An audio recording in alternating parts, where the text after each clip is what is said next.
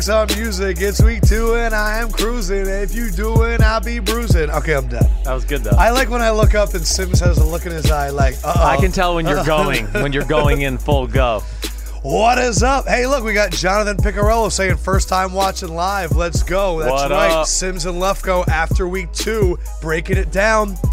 A little bit more positive this week because I think you got what? We, we got almost every single game right. Uh, except I got for the what? two night games wrong. Oh, Thursday yeah. night and Sunday night That's so it. far, just as far as picking. And then, I mean, as far as our bets go, I, Oh, got, you're I hit like all over the big $1,000. ones. I should be, yes. You're feeling good. Feeling good. Hope everybody has been enjoying their weekend. Hope your teams are good and they're not 0 2. A little bit later, we're going to get into which of these 0 2 teams has a chance to actually make the playoffs. It's dire straits. Uh, but we want to start off with the big game from yesterday. Yeah. And that was, uh, first off, we got to thank Ford because Ford, you're the best. Thanks, bros. You guys are great. Build Ford tough. They don't just set the bar; they are the bar. We're gonna have our our big Ford players after the Denver Dallas game, but Denver Dallas was undoubtedly the big game of the day. A lot of people were shocked by it. Right. I only know of three people that picked on television Denver to win: Chris Simms, Adam Lefkoe, and Phil Simms. Phil, Big Phil did it, huh? We got a tweet yesterday that, Yeah. that Big Phil was the only one that picked Denver to beat Dallas. Yeah, good. Good to hear for Big Phil. Did you convince him well, no, I didn't convince him. We talked about it though during the week, and and and uh, you know, he is my father, and he does study the game like like I do. Where Yeah. if it's he's got downtime, he's going to sit down and watch film and go through it. And yes, uh, we did talk about it during the week, but he had the same thoughts as me almost right off the bat. Denver wins the game 42 to 17 for the fifth straight year. The Broncos start off 2 and 0. Pretty unbelievable. Uh, some little nuggets on this game. Uh, it was the 225th game for Jason Witten, passing Ed Too Tall Jones, hell of a streak. Yep. And Aqib Talib with a pick six, uh, passed Deion Sanders for fourth all time in pick sixes. I have had Simms go back and watch three games of film today. Right. Broncos, Cowboys, New England, New Orleans, and Kansas City, Philadelphia. That's where we'll have detailed breakdowns. And then Wednesday, we'll have more breakdowns on other games. But Denver, Dallas, what did you learn from studying the film? Okay, where do you want me to start? I mean, I guess we got to start with the I want to start. right? My first question is Yes. How did Denver stop Zeke? Yes, Denver's de- the, some of the guys that we thought watching the game, right? Uh, the kid Gotsis in Yes. the middle, 99, second year player to Georgia Tech. Sure. He was phenomenal, and he's really already.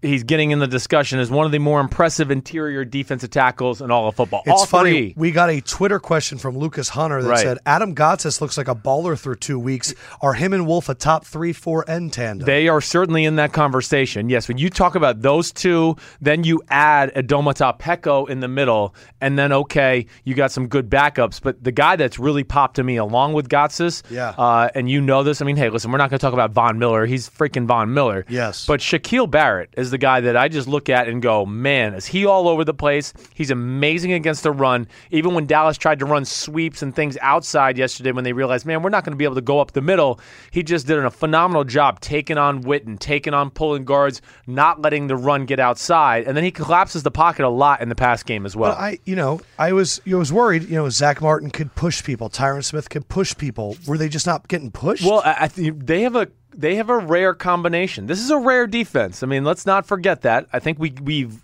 kind of brushed them to the side because they didn't make the playoffs last year. Yes. but they have a very rare combination, especially with Gotsis being the player he is because he was hurt a lot last year, and then getting a Peko, but it's a rare combination. My point of being size and speed, and I really think that's what Dallas got caught Dallas off guard. Dallas usually can handle the power teams, right? Like they handled Baltimore last year. Remember they ran up and down the field on them. This was, I think, a little bit like, holy cow, wow, they're shooting the gaps before we can even kind of get off the ball. and they can also handle our strength. And they handled the strength. And with the crowd noise added to that, it plays into Denver's favor because they were off the ball quickly all game long. you just put out a video that said Baltimore is the best defense in the NFL, but the way you're talking about Denver's defense, It's really is it those two and then everybody else? I, I think they stand alone right now. Yes, I do. I think they're on another level, even from Seattle, and I have a great respect for Seattle. sure. you know that. But I think the thing that separates these two teams from Seattle is what I've kind of always said the last two years. They do more on defense, and so they might give up a play every now and then. But man, they're going to create a lot of plays too. It's not always going to be just the you know slowly bend, don't break method. And when you have those three corners on the edge, Yeah. and they were not scared of Dez Bryant. I mean, Akeem Talib should have had three interceptions. I mean, forget the one he returned to the house. If you really watch back the game, you go, holy cow, he had two other ones right in his chest that he dropped. We got upset last Wednesday with Mike Lombardi Yeah. because he said that you can't win with Trevor Siemian. He's Yeah. not really that guy. Right. In the first two games, Trevor Siemian's passer rating is 106.9. Has he done enough to answer the doubters? You have never doubted Trevor Siemian. I have not, and I, I don't. You know, again, I- we all put losses on the quarterback way too often. Does he have room to grow?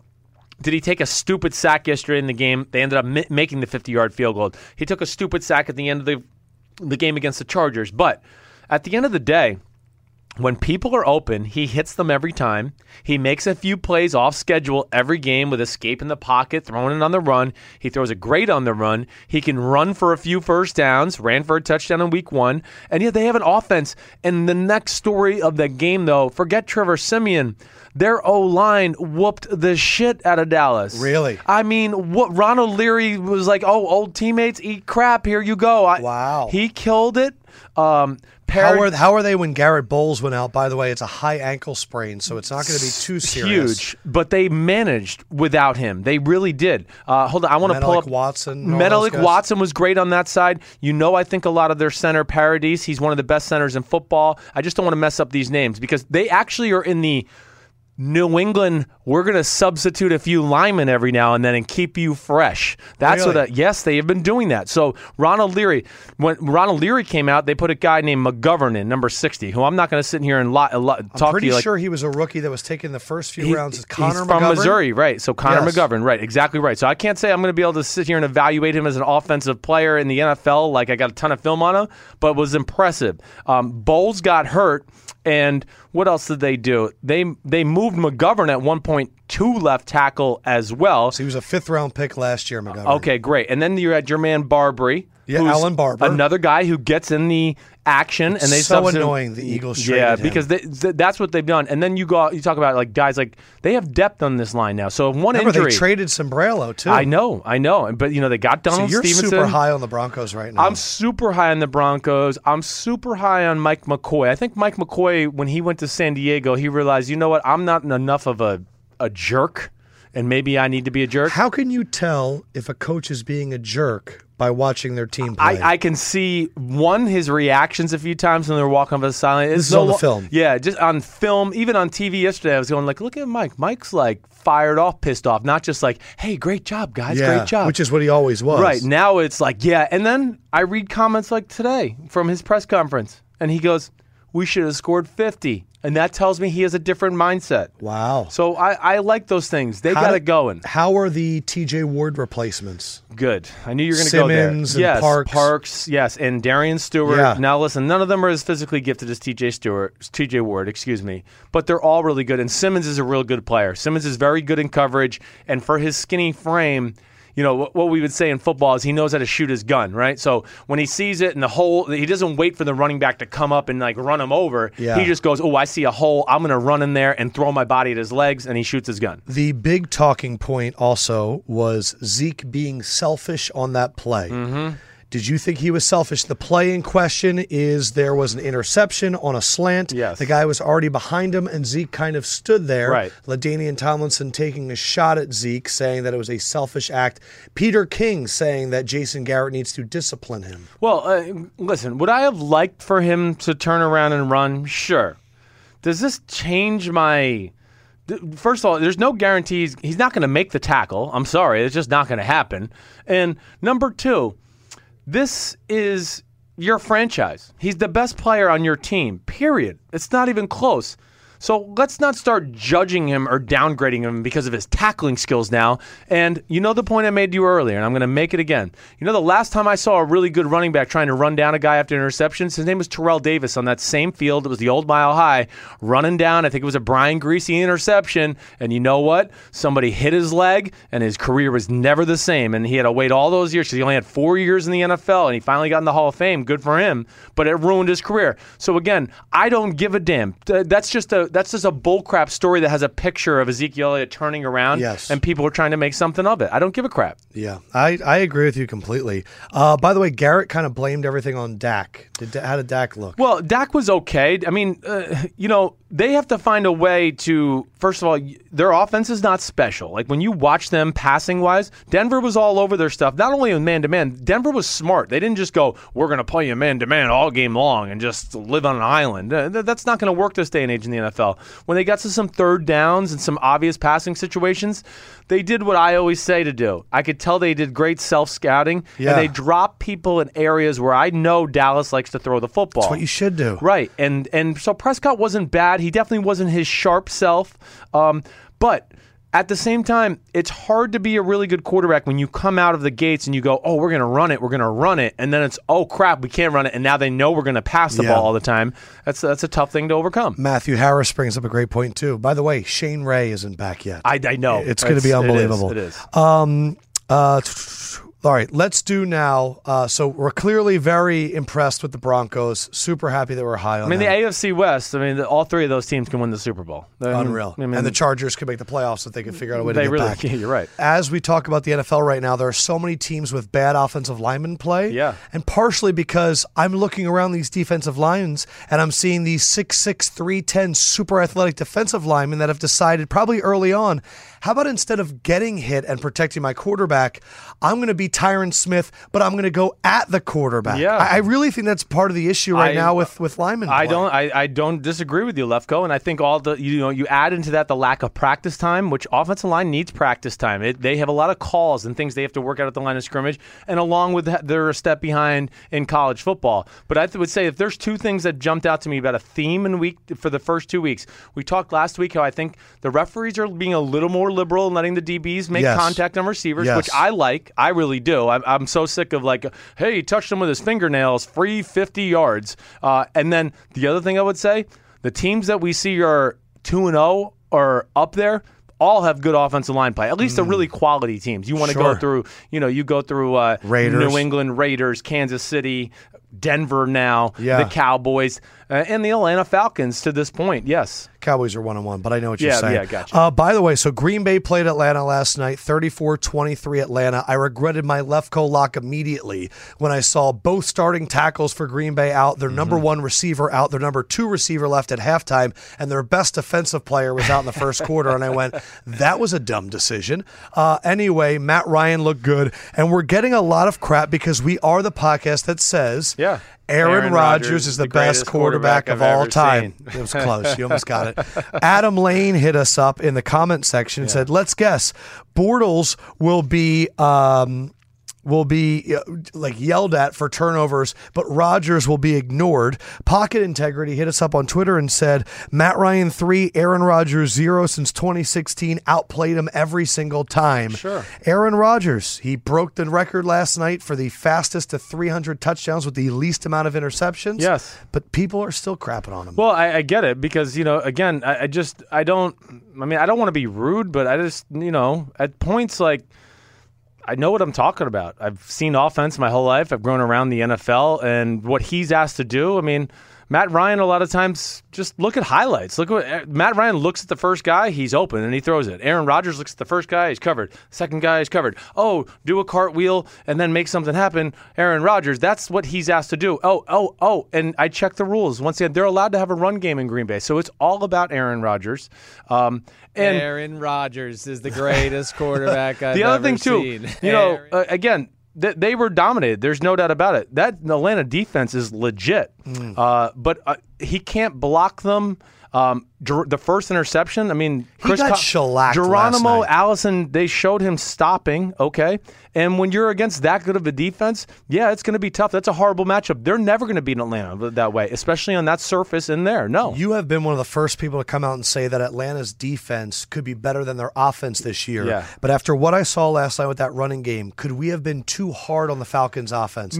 Because I liked the play calling a lot last night, and Yeah. Devonta Freeman, man, he, he he hits that hole. He does. So does Tevin Coleman. No, Yeah. they're they're phenomenal. I think though more than not, they have proven me wrong to a degree to this point. But I'm not sitting here going to anoint the Green Bay Packers king of the run defense or defense in general, especially without Mike Daniels. Gotcha. And you know what? We found out also after week two.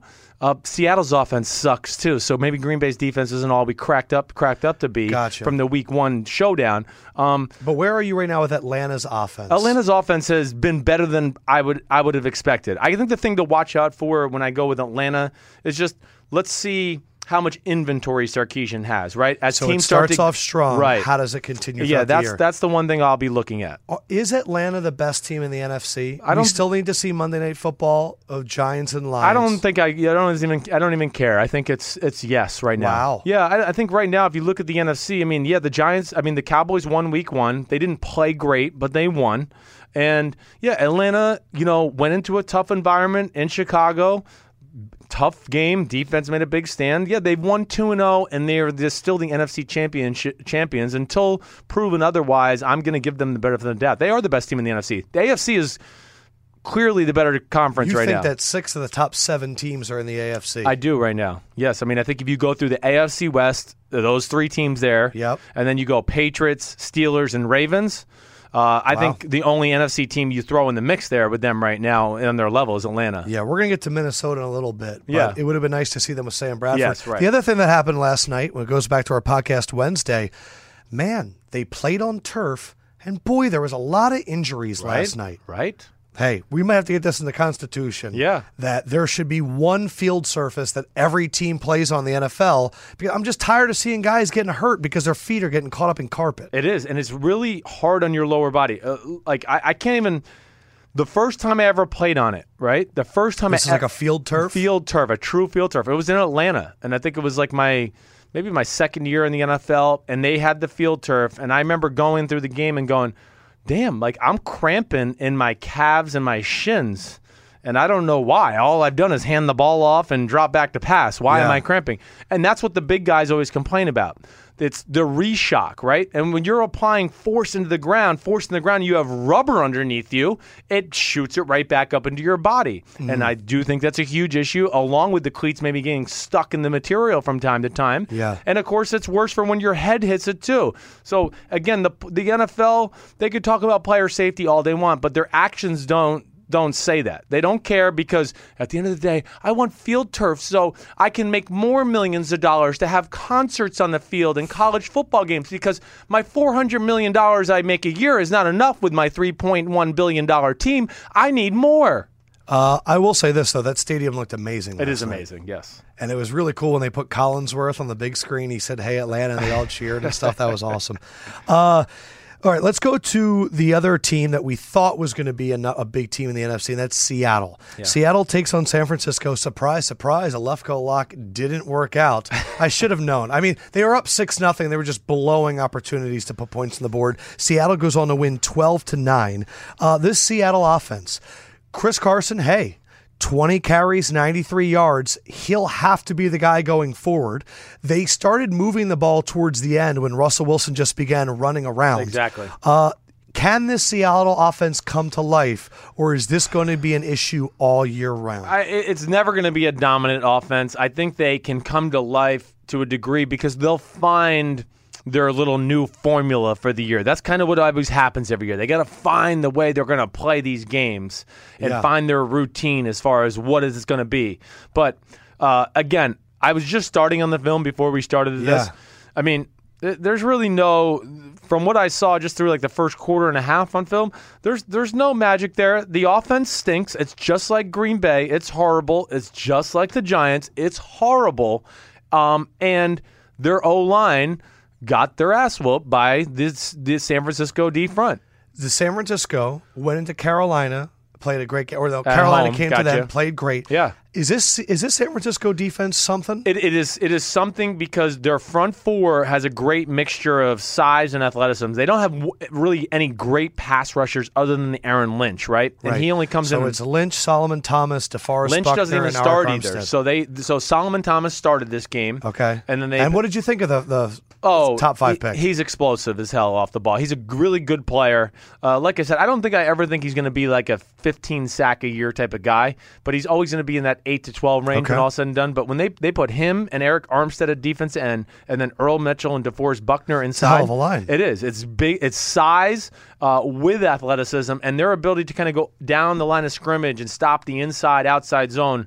It's phenomenal. And you know, of course, they didn't have Reuben Foster, who's really their best player. Seattle's defense made life miserable for Aaron Rodgers. Yeah. This week, Brian Hoyer goes 15 of 27 for 99 yards. So if you're a quarterback, Seattle is a hard team to play. Yes, they are. But Carlos Hyde goes 15 for 124 and averages 8.3 yards a carry.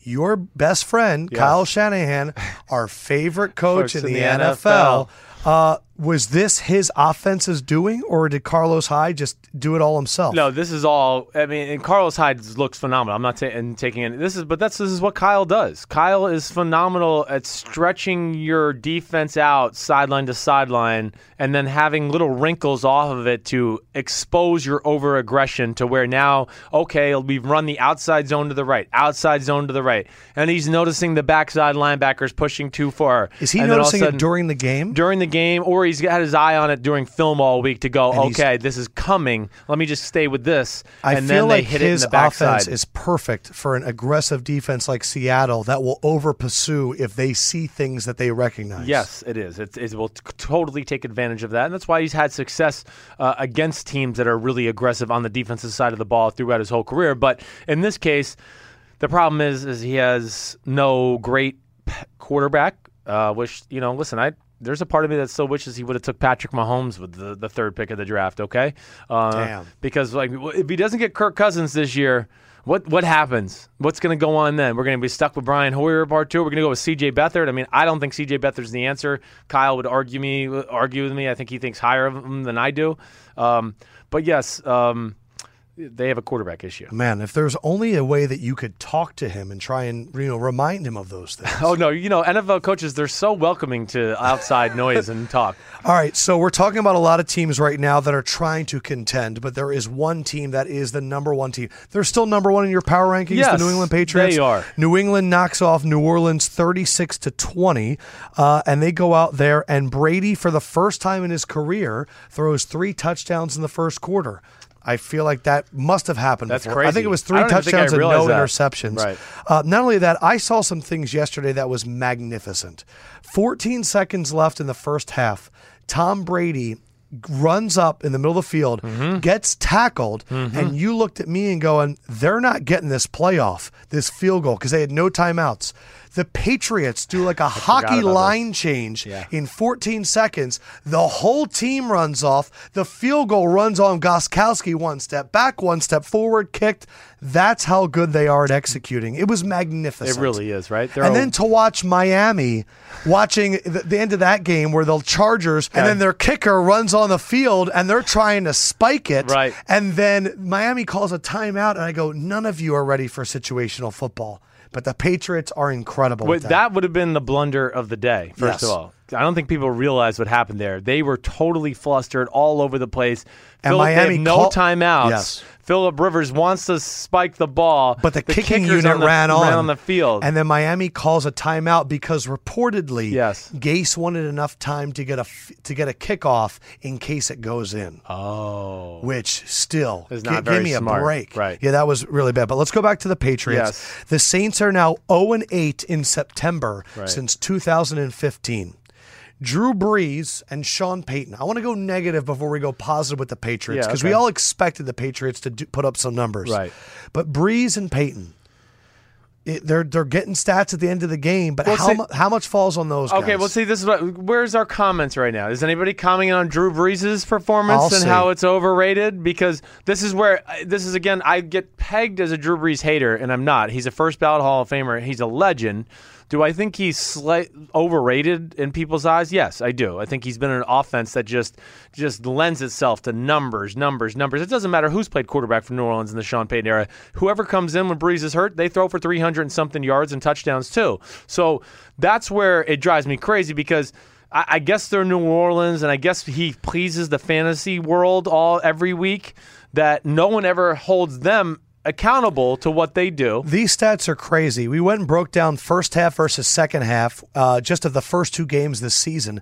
In the second half of the first two games, he's thrown for 390 yards. In the first half combined, he's Yeah. thrown for 257. That's about 125 yards a half. So Right. he's kind of, you know, padding those stats in the second half when the game is well out of reach because Yeah. the game's been out of reach in both games thus in far. both games. And really, the the week one Monday night game, he really padded the stats big time against the Minnesota Vikings. James Agair is Yeah. saying it's the New Orleans defense. They give up those three passing touchdowns in the first quarter. Hey, they they stink. There's no doubt about that.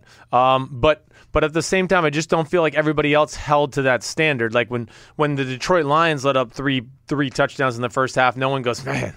You know, it, it somehow gets blamed on Matt Stafford still. It never never talked about with the defense. And then the same thing last night with Green Bay and Atlanta. That's all I hear. You know, it's it's, it's Aaron Rodgers. It's Aaron Rodgers. So Brees, a really good football player. He leaves a lot of plays on the field at times. That's the one thing I'll say. Because of his lack of arm strength at this point of his age or his career, uh, there's throws downfield that are there to be had. Okay, and you go, oh, the receiver's open. They're going to get a 25 yard completion, and because there's not a lot of juice on the ball, the DB gets back in the play and knocks it out just as it gets there. But again, Drew Brees is being paid like he's Matthew Stafford or Andrew Luck or Aaron Rodgers, and th- they does not make any plays to lend to lend me to believe that he's worth that type of money. Gotcha. And that's that's would probably be my big issue. He's still really good. Don't get me wrong. John Cronin, don't worry. We're getting to the Raiders. We're going to get to every team. I promise. Let's do some quick hits because I know you watched the film. Yeah. Is Gronk healthy? Gronk looked a lot better this week, yes, but now he's not healthy because he hurt his groin, and that bothers me because I've had back problems, and groin and back are connected, and I would think there's something still wrong there.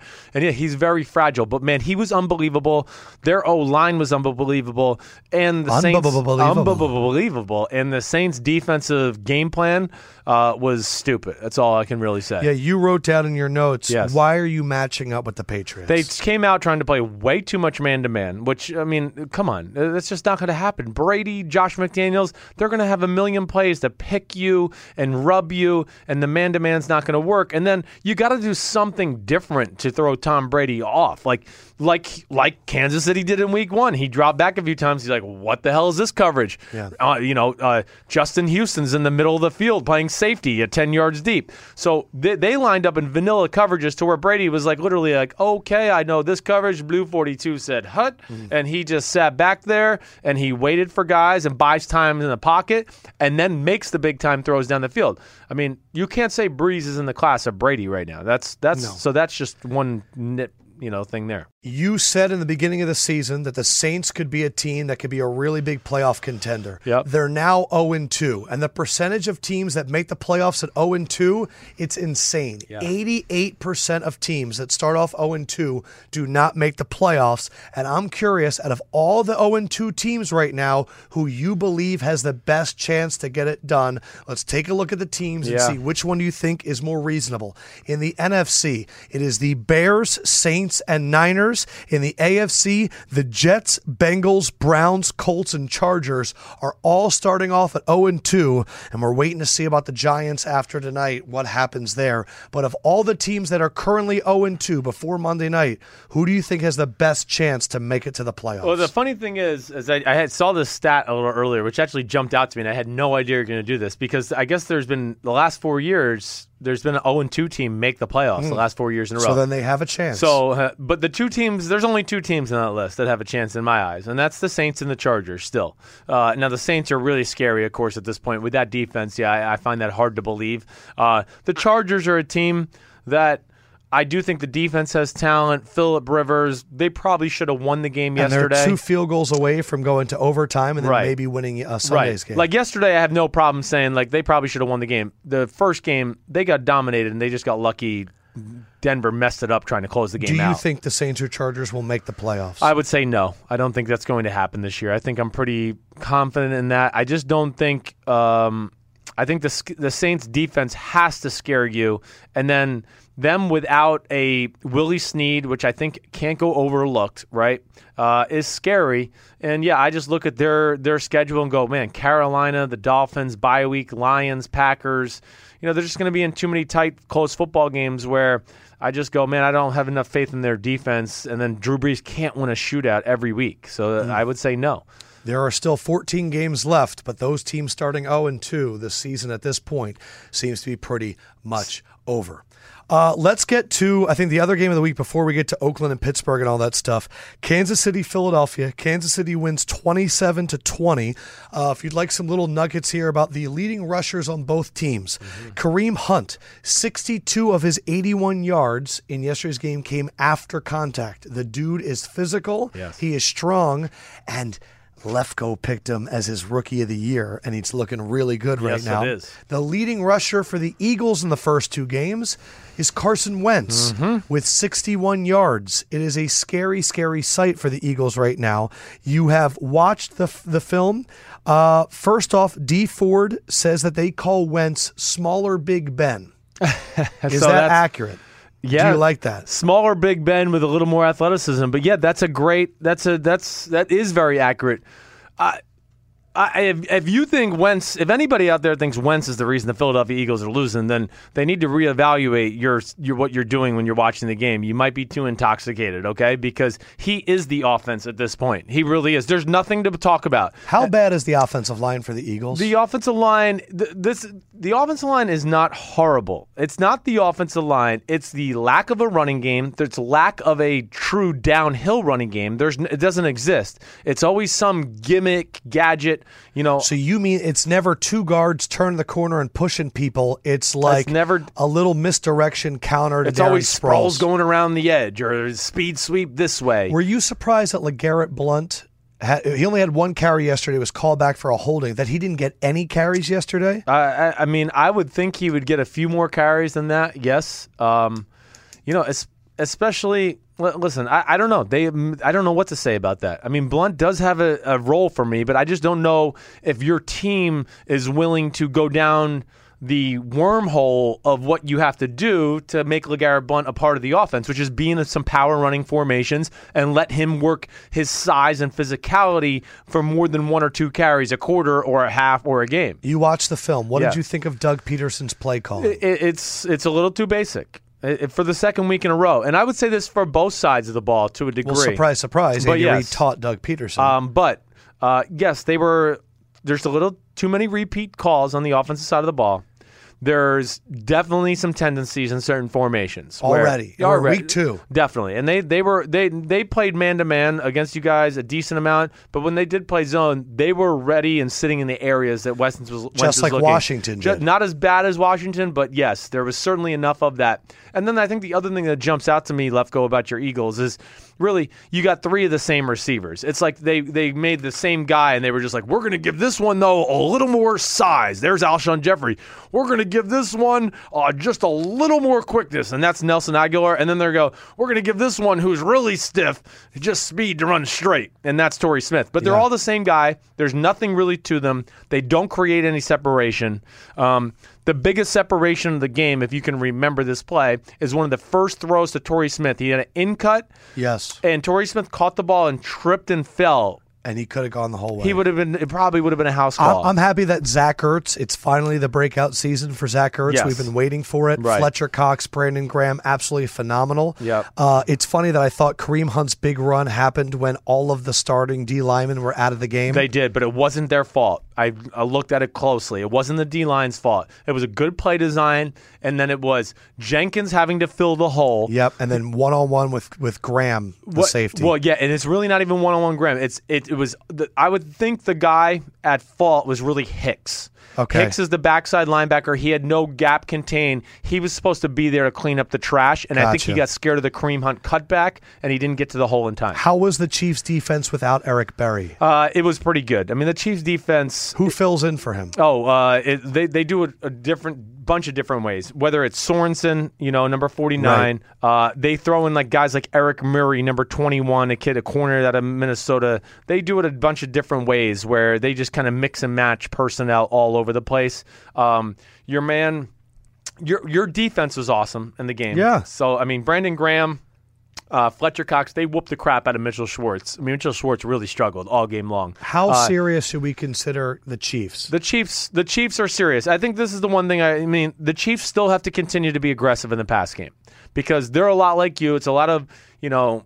I, I, in my world, we would say trick 'em and dick 'em. In the football world, like there's a lot of that, right? It's speed sweep with Tyreek Hill. It's speed sweep with Kareem Hunt. It's fake that and the shuffle pass to Kelce. They have some phenomenal football players. There's no doubt about that. But they still have to find more ways to throw the ball down the field. And Alex Smith is trying to do that. He's just, it's not natural to him. So he's trying to fight through that urge. And then their defense is just, they can make plays. There's plays to be had on them. But man, they got a lot of scary dudes out there. I mean, whether it's your guy Chris Jones, who you just talked about, Yes. Dee Ford and Justin Houston are phenomenal. And then you go to Marcus Peters and Ron Parker in the middle, and you go, damn, they got a lot of good freaking players out there. All right, so Kansas City is definitely legit. Kansas City's for real. The one thing that's driving me crazy, just, can I get this off my chest real Please. quick? People are like, I've heard a lot of people on TV last night, like, oh, Alex Smith deserves more respect since October 7th of 2015. He's 23 and 4. It's or something like that, right? Okay, great. We're giving Alex Smith respect. But nobody's disrespected him more than his own team, the Kansas City Chiefs, who basically traded everybody to go get Patrick Mahomes. So they saw something did not respect. So I just it, we can't talk out of both sides of our mouth. That's what I just feel like in the media sometimes. It's it's so spur of the moment. Oh, they're two and zero, and Alex Smith's numbers are okay, so he's great quarterback now. Yeah, I, I will say this: there is such a. It does feel like a very clear divide between the AFC and the NFC teams. It does seem like it, They, right? they just they seem more talented. They seem bigger. They seem yeah, faster. better coach too. I would say. All right, let's stick with another Kansas City, the other AFC West team that we know is very legit. Yeah. Oakland Raiders go out there and do what they were supposed to do. Yeah. 45 to 20, getting through some bad Jeff Triplette calls. Oh, that's right. That's re- you really should start right there. Let's start with that guy. Is he the worst ref in the NFL? he calls an unnecessary roughness on Bruce Irvin. for tackling Forte, Forte too hard. I mean, he literally tried to keep the Jets in the game. Yeah, it was a little ridiculous. I agree, and it, looked like it was about to be just a complete total blowout. It was fourteen nothing. Bruce Irvin makes that tackle on Forte, like you said, On third down, and because. Forte's older and a little more frail, he looked like a rag doll when he threw him down. It was like, oh. Personal foul, tackling too hard on 51. And then they score a touchdown like a few plays later with Jermaine Curse. But the Raiders are legit, man. There's no doubt about it. Um, I think the thing I'm most impressed with with that game is just they didn't really they, they didn't fall asleep at the wheel. They didn't go, oh, it's the Jets. We're gonna. Cordarrelle Patterson almost fell asleep as he was running for like a 50 yard touchdown. But he woke up and he got in. But I mean, as a team total, they were ready to play. And uh, I again, I just I can't help to just look at their team and go, man, they're big on both sides of the offense and D line, and then. They got skill guys and playmakers where the game is important to them. I mean, you could tell like Crabtree, Carr, Cooper, Marshawn Lynch, like Richard, Right, Washington, they, all the run game. with a purpose. Yeah, and they're on the sidelines and like, damn, we should have scored, or yes, we did score. And then you go to the defensive side of the ball, and you got a guy like Khalil Mack leading your defense, who's like, what? I'm the best defensive player in football. I could be better. I mean, it's just so that lends itself to everybody else playing better. Karl Joseph showed up a lot in the game yesterday. It was good to see Gareon Conley out there. I'm we have a excited to watch question. that Malcolm film. Hero says they didn't go near Conley. How good was he? Yeah, I, I haven't got to watch that Okay. film yet, but if if our guy there uh, checks in on Wednesday again, I'll give him a good answer. Sean Ostrowski tweeted us, How good has Todd Downing been to start off his career as an OC? Looks super impressive. Super impressive. Uh, now their offense was good to begin with. I do think he's added a little more variety to their offense, maybe than they had the last two years under Bill Musgrave. But to me, they're like a team where I'm not going to say they're as complex as a New Orleans or a New England. They have a good blend of. We know what we are. We're going to do this really good, and then we're going to have like eight or ten wrinkles every game to throw you off balance. And I have a lot of respect for that. Who's a better wide receiver, Crabtree or Cooper? Yeah, that's a good question right now. Crabtree, the one thing I've been saying for the last 48 hours to anybody, like he's the best 50-50 ball guy in the league right now. It doesn't if if if Carr throws it up to him and he's covered, man, he's got like monster hands and he just clamps that thing in there and catches it. I would probably go with Crabtree over Cooper right now. Cooper's just a little too inconsistent. I don't know what it is. Yeah. Is Todd Bowles going to get fired mid-season? No, Okay. they'll hang in there. I mean, I think I really think Chuck Pagano is probably going to be the first guy to go, but maybe I'm wrong. I'm waiting for the before I like officially stamp my left Lefkoe stamp of approval on the Raiders defense. I need to see them play a quarterback. Yeah, I get you. because the Titans, we saw they pushed around Jacksonville yesterday. You know, there was a lob up touchdown. That's my only question about the Raiders is how will they do when they're facing another quarterback? And they got they got one this week. So they got Kirk Cousins in DC with some passing weapons. So that'll Yeah. be a good test. I'm not saying Kirk Cousins No. is, you know, He's Brady better or than- Rodgers. yeah, better than but he's better McCown. than anything they've played yet. All right, let's go to the other high powered team in the AFC. That's Pittsburgh. They took on Minnesota. First of all, what the hell happened to Bradford? How did it go from a surprise questionable Wednesday where we looked at each other and went, I don't know, to he's not playing and he's stiff as a board and they could barely see the MRI through his scar tissue in his knee? Are, can we bet on Bradford the rest of the year? I I would think so. I mean, it's the same knee he's had two ACLs on, so there's obviously a lot of scar tissue. I would guess, just in my football world, I'm not trying to make like a doctor's prognosis, but I'm guessing he has like fluid buildup in that knee, right? That's what happens to those Is guys. this an a lot of the- ongoing thing all year? He'll have to battle it all year. He's probably gonna have to battle it the rest of his life, really. Man. But uh, you know, just maybe a week. You know, you hit it the wrong way on the turf. Somebody lands on your knee the wrong way with the back of their knee, whatever it may be, Yeah. and it can inflame those things to where all of a sudden, like a guy like Sam Bradford, who has a little probably arthritis in his knee to begin with, now he can't even bend it, and then he can't play. But that, that stunk that we didn't get to see him out there. Pittsburgh is 2 and 0, but they've beaten DeShone Kizer and Case Keenum. Yeah. How serious should I be taking this team right now? I, I think we, they're still regard, they're in the cream of the crop of the NFL. Okay. I think when you just look at their defense, uh, what they did in Cleveland, what they did from what I saw in that game yesterday. I mean, the front seven is is legit. The secondary is definitely better than years past, and I, I think the big thing is.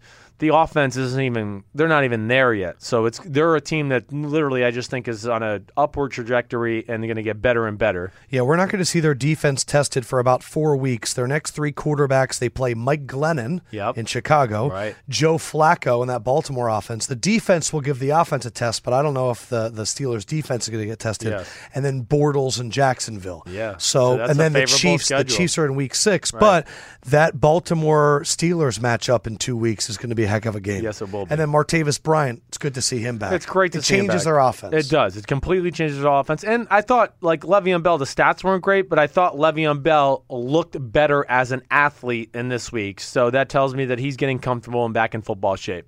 Um, let's go to Baltimore, Cleveland. Yeah. You are you've been high on Baltimore all offseason. Yes. And there are some statistics, mainly the turnover point statistics that has your attention right now for this Baltimore defense. Yeah, they're, they're sick. I don't think I've ever seen a stat line that says we've let up 10 total points for the year and we've caused 10 turnovers. I mean, that's that's insane crap. I don't care what quarterbacks or what team you played. I don't care if you played Northwest South Louisiana University. That's still amazing. I mean, uh, they have it all this year. That's why I, I say it, it is a good conversation between them and Denver for the best defense of football because they have tremendous size as usual, but they have speed finally at the skill positions on defense, and that is going to be a big difference maker, especially if they want to be able to stop the New Englands in the playoffs and stop Big Ben in big games like that. It's the first season where you're not going to look at me and go, I mean, Shareece Wright is on an island right now. Exactly right. They finally have secondary guys, Jefferson with Right. Weddle back there. Yes. You love Brandon Carr, and Yeah. Marlon Humphrey's proven you wrong. He is. He's proven me wrong. That's right. Ozzie Smith is saying, "Eat that crap, Chris Simms. Shut your mouth." the Alabama kid. Report. But uh, yes. if you like that 10 turnovers, 10 points thing, you might like this one more. The Ravens defense has eight interceptions. The Ravens wide receiver have nine receptions. I don't know if I the like that. The defense has almost as many interceptions as the offense has catches. Hey, this is what happens though when you have a team that's elite on the one side of the ball, and then they realized, oh crap, Joe Flacco might not be very good the first few weeks, and when you're it's just beaten in your head by your defensive coordinator, like you guys got to carry the team the first few weeks. Yeah. Joe, we got to get Joe. We got to help Joe. He's not going to be ready. Yeah. And when they, the, when you have guys like Suggs and Dean Pees and all those guys rallying the troops like that, that that's a scary group. Baltimore's one of those oh shit teams, and you walk on the field, you go, oh shit. You've, you've been big. on a team where the defense had to carry the offense. Yes, I have been. Uh, Yanda's out for the season. Marshall Yanda. That's where we got to go. That's that's that's huge. I mean, Yanda is in the conversation for one of the best guards in football. Now they've lost him. They lost Ricky Wagner in free agency. They lost their other starting guard in the preseason, Alex Lewis, And they So- lost John Urschel, right, who retired. So his- so yeah. that's it, it, it is a little scary to me when that can that Baltimore offense be make this team a Super Bowl contender? Because the defense is there. I do. I do think that it can be still a Super Bowl contender. I think there's two things that I like. I think Marty Mornhinweg is he's a good offensive coordinator. I'm not going to sit here and try to lie to you and say he's Sean Payton, but he's very good. So they're going to have enough of a drop back pass offense, and then the fact that they do have Greg Roman doing the run game, the run game coordinator, coordinator, excuse me. Uh, yeah, I do think that they'll be able to hold it down enough to at least make plays and stay in games with that defense. Uh, Kizer Yeah. goes out with migraines. We had uh, Ringle Andrews say, "I can, I can't even watch a game with a migraine, let alone play." But what do you think of Kizer thus far? Yeah, uh, Kizer did some good things in that first week. Yesterday, you know, again, let me let me go back and really give you a deep dive. If you check back in with us Wednesday, I mean, uh, you you couldn't dial up a harder place for a guy to play a second game. If you didn't hear me last week, Baltimore, other than Seattle, is the second loudest outdoor stadium in the game. And then when you have to deal with a defense that's that talented with all the creative things they do on the defensive side of the ball, it's not easy. Uh, the one thing I'll say about him, Lefkoe, you know, he he of course does have big play potential. His size and fearlessness in the pocket show up as well, and that's a skill because I could show you a lot of clips of let's say Alex Smith in the Eagles game where I wouldn't go, man, there's a 20 yard in cut. Would you just stand there and throw it, and you might get hit? Yeah. But instead, he looks at the rush and, tries to get away. Where Kizer's just like, what? I'll stand there like a man, and I don't care. I'm going to throw it in there, and oh, I got hit. Great. I mean, I respect that. We briefly talked about Miami versus LA Chargers. Miami gets the win 19 to 17. Where is Jay Cutler at this point from what you saw yesterday, other than madly in love with DeVante Parker? I mean, he looked at DeVante Parker almost every play, and rightfully so. The kid's a freak. I, I mean, just again, I mean, Cutler looked pretty sharp yesterday. Uh, I, I I didn't see anything to go, ooh, that's scary. Now it hurt San Diego they didn't have Jason Verrett, but you know, like we talked about a little in the preseason, like DeVante Parker's, he's he's going to be in this top He's ten AJ receiver. Green light. He is right. That's it's a good way to put it. You're exactly right. Uh, he's probably not as fast, but does a lot of great things. Catches those balls down the field, and he's the perfect combination for a guy like Cutler. Because if Cutler does step up in the pocket or buy a little time, and he goes, "Oh, he's one on one," he's going to give him a chance to go get the ball down the field. And then Cutler's touchdown pass was that Yeah. to Kenny Stills. Yes. I mean, that was sick. That that was Rolling like one right, hitting Stills, crossing across the back of who the and he wasn't even open when he No. threw it. He came out the back door and hit him. That was one of the better throws of the game of the How weekend. is Philip Rivers with Keenan Allen and um, all of their receivers and Melvin Gordon? How are they only putting up 17 points? Yeah, that's something I'd like to go back and look at. No, that's again. That's why, like week one, they got their butts whooped by that Denver that Denver team. We, you got to look at the context of the game and what happened at the end that made the score look closely. Um, but yeah, that'll be something I, I again I can give you a better. because it's the second game in a row. I know Denver was tough. The Yes. second game in a row where I'm going. They moved the ball, but they could never. Once they got to that fringe field goal Yeah. territory, they usually got pushed out. They couldn't run the ball yesterday against Miami. And then listen, our man missed two field goals. I mean, at the end of the day, Kim. they they could have won the Young they could have won the game. Uh, and Miami's a better football team than they were last year, and they were in the playoffs last year. Tampa Bay didn't have to play week one, just like Miami. They go out there and absolutely shellac a Chicago team that was really impressive in week one against Atlanta, 29 to 7. Is it time to bench Glennon for Trubisky? I think it is. It's just it's like just like what we talk. Like why are we why are we delaying the inevitable? I don't understand. Because Glennon's going to protect the ball more than Trubisky. Yeah, then that's what he did yesterday. I know, right? Oh, wait, he threw a pick six. Oh, wait, he threw the one to Kwon Alexander to start the game, and he really got them off to a bad start. So that's my point. You're exactly right. So if that's the reason he's in, then put Trubisky in because that's not holding true. He was bad in turnovers in preseason game number two and number three, Glennon. Trubisky protected the ball all preseason, oddly enough, for a rookie quarterback. And you have an offensive line and an offensive coordinator in Dowell Loggains that I think will know how to protect Trubisky the right way and get him in a game plan that's going to make him feel comfortable. But I'll, I'll stand by that again. What are we What are we waiting for? So you're not going to the Super Bowl, Chicago. I, this just in. The Bears aren't going to the Super Bowl this year, everybody. So get it started now because it's only going to help the team next year You don't he's want had to a wait few until games. maybe an easier part of the schedule. I, you know, I, I, I- you just you can't wait. Just go. It's it's okay. It, there's there's no there's no easy way into it. No why matter would what. they? Why would they want to keep it?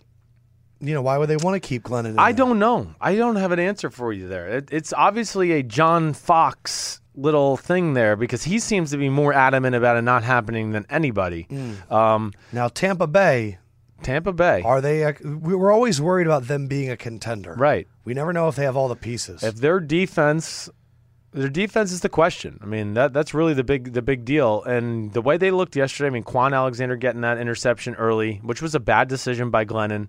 Um, you know, and then the big thing is. We need to see consistency out of their pass rush, out of the airs, the Noah Spences of the world. We know Gerald McCoy and Kwon Alexander and you know uh, Lavonte David are all awesome on the inside. Um, but I'm not s- necessarily sold on that secondary either. And I won't lie to say that I'm actually sold on Mike Smith, the D coordinator. Like I've told you before, he running the same defenses that I was playing against him with in 2005, and that's not always a good thing. Tennessee rights all their wrongs from week one, and they beat up the Jaguars 37 to 16. A lot of people were calling us out on Twitter, including BDubs88, saying, Is the Titans' offensive line still overrated, or did their performance against the Jags front seven change that? Hashtag fact or fluke. Yeah, that's a great question, and, and and yeah, I mean, listen, that was my fear after watching that game week one. I just went, man, are they as good as I maybe have crowned them to be, or we both have crowned them to be over the last few years? And I raised my concerns about the guard play. Uh, they brought it. That was a physical game. In- fact, I mean, we weren't like focused in on that, you and I, as we were watching that. But when I looked over there, they were awesome at stopping the run against Fournette. They made it like, okay, Blake Bortles, you're going to have to beat us. Yeah. And early on, it was a slugfest, and it did. It just looked like really Tennessee kind of wore them down eventually on that side of the ball.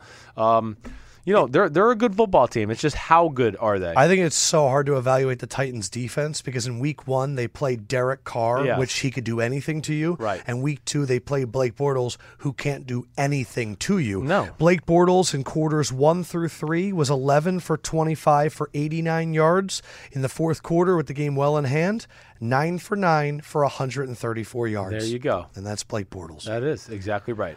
Uh, Derrick Henry is a freaking animal. He's a freak. That that that needs to happen. I'm ready for Derrick Henry to play over DeMarco Murray. Yeah, they need to just make him the guy. It's officially time for my for my money too. I mean, when I watched it on TV, when I watched it on film last week, Derrick Henry's got one extra gear that DeMarco Murray does not. And I Der- agree. And Derrick Henry's got sneaky power. Uh, Houston, Cincinnati, talking about questionable quarterback play. We're going to go back to Thursday night. Holy By the way, crap. download the Bleacher Report app. Just came on it. Uh, just came on the app. Jaelen Strong has been released by the Houston Texans. Wow. He has been somewhat of a headache for them, getting suspended for one game this year and all the other issues. Um, I just want to quickly note about Marvin Lewis. Of the five longest tenured head coaches, Marvin Lewis is the only one without a Super Bowl. Mm-hmm. In fact, despite being the second longest tenured coach behind only Belichick, he has yet to win a playoff game Right. for the Bengals. Yep. Uh, one other fun note of all of the Houston uh, players to hold the ball, Clowney was the fastest runner in that fumble return.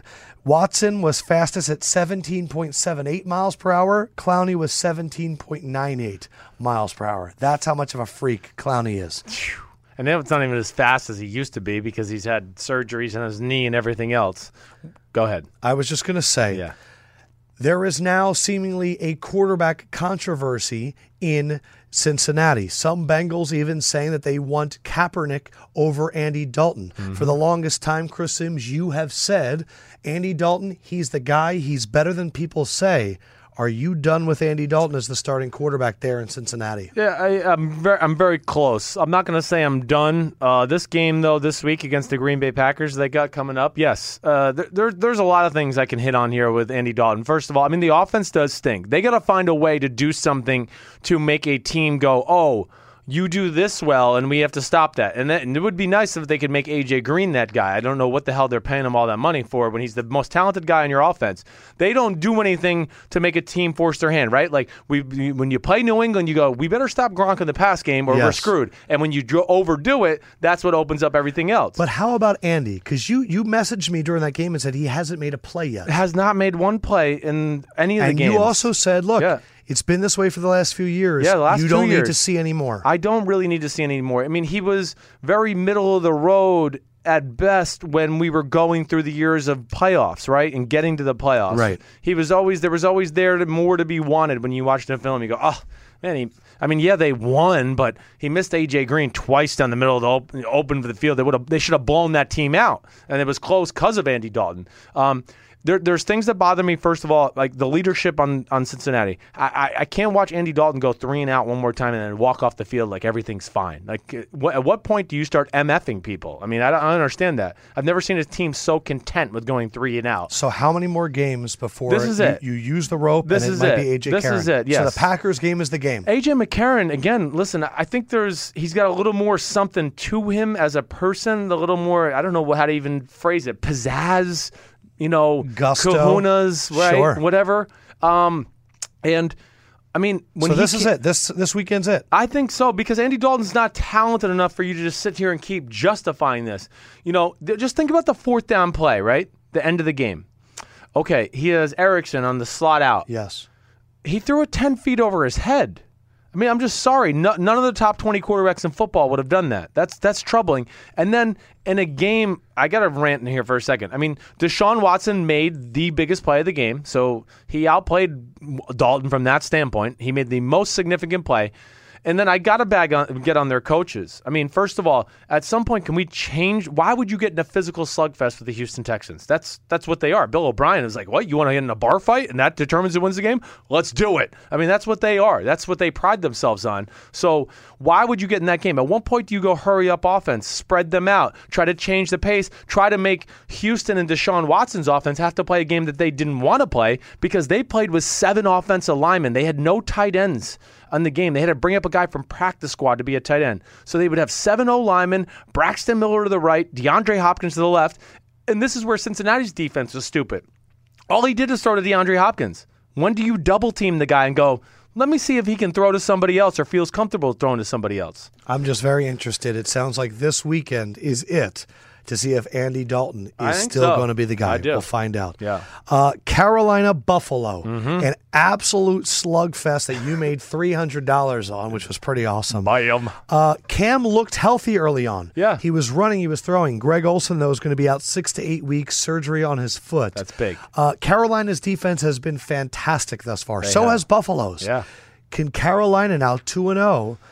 This offense though has been very sluggish. I don't think Christian McCaffrey's been the stud that everyone's thought he would be. He just hasn't been able to break anything yet. Yes. Can Carolina do this? I, they can. I don't think it's ever going to be real pretty for them. They have a great dose of medicine coming this week, the New Orleans Saints. So that'll get So the that offense, offense all of a sudden will be clicking. But no, they're going to really hurt. That's going to hurt them that Greg Olsen is not there. He's he's the guy like Yeah, we Ed just Dixon's talked about. not the guy. Like we just talked about with Cincinnati. Like Carolina makes you go, no, you have to stop Greg Olsen or Car- or, or, or we're going to hit him every or time. Cam's going to hit him right in the chest all game long. So they at least do that. Um, that hurts from that standpoint. Yes, I did think Cam was better yesterday. Um, he missed a few throws late in the game that he was also under attack. that's the where we got to go with that. That's where I wanted to go because really, I mean, it showed that Sean McDermott knew the Mike Shula offense. He exposed the protections a number of times. I thought when we were watching on TV, just going, "Oh, he knows where the line's sliding. He knows where the back's going. He's made it look like he's going to pressure this side." And then he came the other side, and Carolina was like, "Oh crap, what do we do now?" Yeah. Um, so it was good game planning that way. But yeah, I think I'm encouraged by Carolina's defense. Of course, they have not played any great offenses, but man, that front seven is freaking awesome. And I'll also say this: I've been impressed with Sean McDermott's Buffalo team. Yes. They fight. Yes. Uh, you don't really have the guy in Tyrod Taylor, I don't think, but man, that defense gets after people. they do. Uh, Washington, L.A. Rams. Washington holds on for a 27 to 20 win of a game that like had no feel. Yeah. it was like a 70 yard Chris Thompson touchdown, then like a 40 yard Gurley touchdown, but neither quarterback really played that well. Nope.